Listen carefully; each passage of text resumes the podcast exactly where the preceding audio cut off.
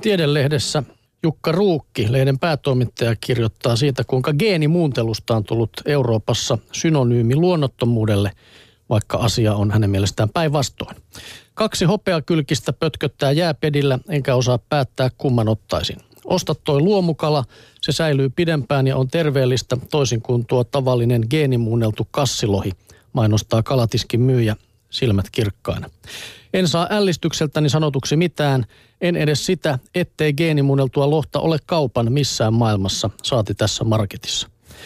Kalatiskin myyjä ei ole yksin uskomustensa kanssa. Geenimuuntelusta on tullut Euroopassa synonyymi luonnottomuudelle. Tieteen näkökulmasta väite vaarallisuudesta ja luonnottomuudesta on outo. Ihminen on syönyt tuhansia vuosia geneettisesti muokattua ruokaa. Jokainen viljelykasvimme ja kotieläimemme on geenimuunnosten seurausta. Korvapuustin vehnä on kolmen heinäkasvin risteytymisen synnyttämä epäsikiö.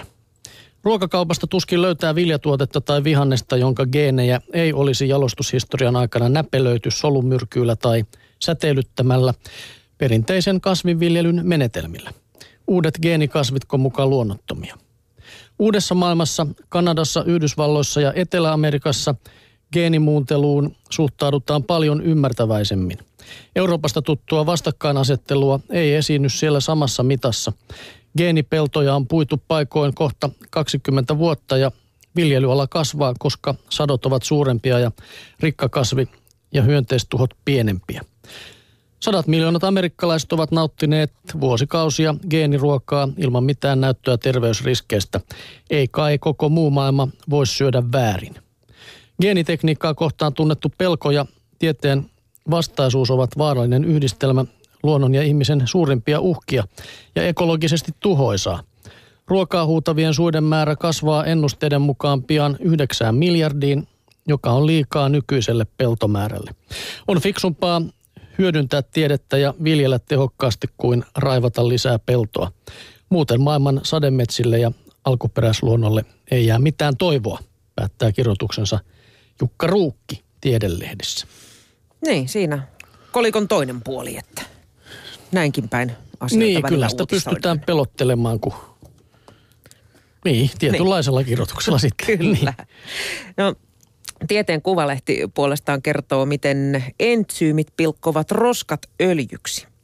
Tunnetut öljylähteet ja muut fossiilisten polttoaineiden raaka-aineiden esiintymät ovat ehtymässä.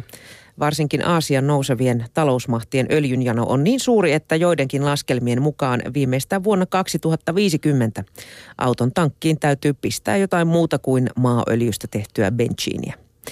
Vaihtoehtoisia energianlähteitä ei kuitenkaan välttämättä tarvitse hakea kaukaa. Ihmiskunta tuottaa taukoamatta jätteitä, jotka on mahdollista jalostaa polttoaineeksi. Maanviljelyssä ja metsänhoidossa syntyy YK ympäristöjärjestön UNEPin mukaan 140 miljardia tonnia jätettä vuodessa. Maailmanpankin laskelmien mukaan kaupungit taas tuottavat talousjätettä keskimäärin 1,2 kiloa asukasta kohti joka päivä. Oikein käsiteltynä jäte on arvokas raaka-aine. Luonnossa esiintyy iso joukko sopivia entsyymejä eli proteiineja, jotka panevat vauhtia erilaisiin kemiallisiin reaktioihin. Oikeat entsyymit tekevät selvää niin viljan akanoista kuin tyhjistä maitotölkeistäkin. Siinä sivussa syntyy sitten energiaa ja nyt tutkijat yrittävät löytää ne entsyymit, joilla jätteestä saadaan tiristettyä bensiinin raaka-ainetta, hiilivetyjä. Tanskalaiset tutkijat ovat yhteistyössä energiayhtiö Dong Energyn kanssa rakentaneet kotitalousjätettä käsittelevän koelaitoksen, jossa jäljitellään luonnossa tapahtuvaa eloperäisen aineen hajoamista ja muuttumista öljyksi. Kun jätteet ovat aikansa muhineet entsyymien vaikutuksen alaisena, syntyy ruskeaa lientä, jossa on niin paljon energiaa, että siitä voidaan jalostaa polttoainetta. Vuonna 2009 käyttöön otettu laitos käsittelee noin tonnin jätettä tunnissa. Dong Energyn projektipäällikkö Mikael Skuv Johansen ajat, arvelee, että kaupallinen laitos vihitään käyttöön kolmen vuoden kuluessa. Laitoksen raaka-ainelähteenä toimivat suurehkon kaupungin kotitaloudet. Tanskalaislaitokseen jätteet syötetään lajittelemattomana, siksi mukana on väistämättä myös aineita, joihin entsyymit eivät tehoa, kuten muovia ja metalleja. Kaikeksi Onneksi eteläafrikkalainen Fueltech-yritys kertoo kehittäneensä menetelmän, jolla lähes mikä tahansa muovi voidaan palauttaa öljyksi. Uusio raakaöljystä voidaan sitten tehdä polttoainetta tai vaikka uusia muovituotteita. No siinä pistetään rahat nyt taas oikeanlaiseen Kuulostaa tutkimukseen. aikamoiselta. Mm. Onko sitten liian hyvää ollakseen totta? En tiedä kuinka kallista puuhaa tuo sitten on, mutta saattaa siinä bensa vähän. No onhan se aika, jos päästäisiin roskista eroon ja saadaan lisää bensaa. No, se olisi hienoa. Niin, mutta tietysti jos se bensa tulee sitten hirveän paljon kalliimmaksi, niin sitten se on taas Niin, eri juttu. toinen juttu. No. Sitten vielä loppuun otetaan Latu- ja Polkulehdestä suru-uutinen kaikille pitkospuiden ystäville. Nimittäin nehän ovat retkeilijöille tuttu näky tuolla mettässä ja pian osa niistä jää historiaan, sillä Metsähallituksen luontopalvelu Suomen suurin retkeilyrakenteiden ylläpitäjä taho pohtii uusien materiaalien käyttöönottoa ja sinne halutaan nyt terästä tai soraa. Lapissa ja Nuuksiossa on viime ja tänä vuonna muutamassa kokeilukohteessa rakennettu teräksisiä pitkospuita ja portaita. Ja Metsähallitus on myös kuuden vuoden ajan kokeillut kestävöintiä eli puisten pitkosten korvaamista sorapenkereillä.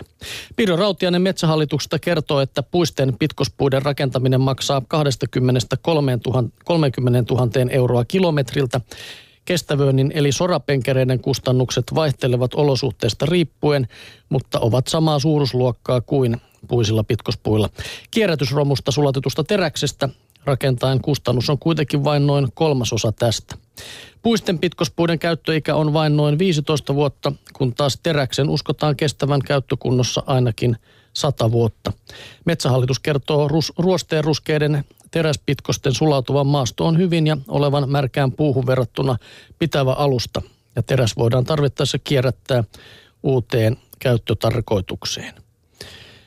Ja tämä materiaalivalinta herättää varmasti monessa retkeilijässä tunteita. Näin uskoo Latu- ja kehottaakin menemään sitten nettiin kertomaan mielipiteensä luontoon.fi sivujen palauteosiossa. Mm, kyllä siellä varmaan moni mielensä pahoittaja kuule pääsee avautumaan. Niin. Että Vaikka ei tämäkään nyt pahalta kuulostanut, mitä tässä kerrottiin. No ei. Tässäkin oli sitä kierrätysmeininkiä. karhennetaankohan se jollain, koska mä just ajattelin, että tuosta teräksistä pitkospuut myös aika liukkaat. Mutta tota niin. No niin, ne vaan väitti, että ei sitten Jos ole. se lehdessä lukee, että ei ole, niin ei ne sitten ole. Se on pitävä alusta. Se on pitävä ja pysyvä ja kestävä ja kaikenlaista sellaista.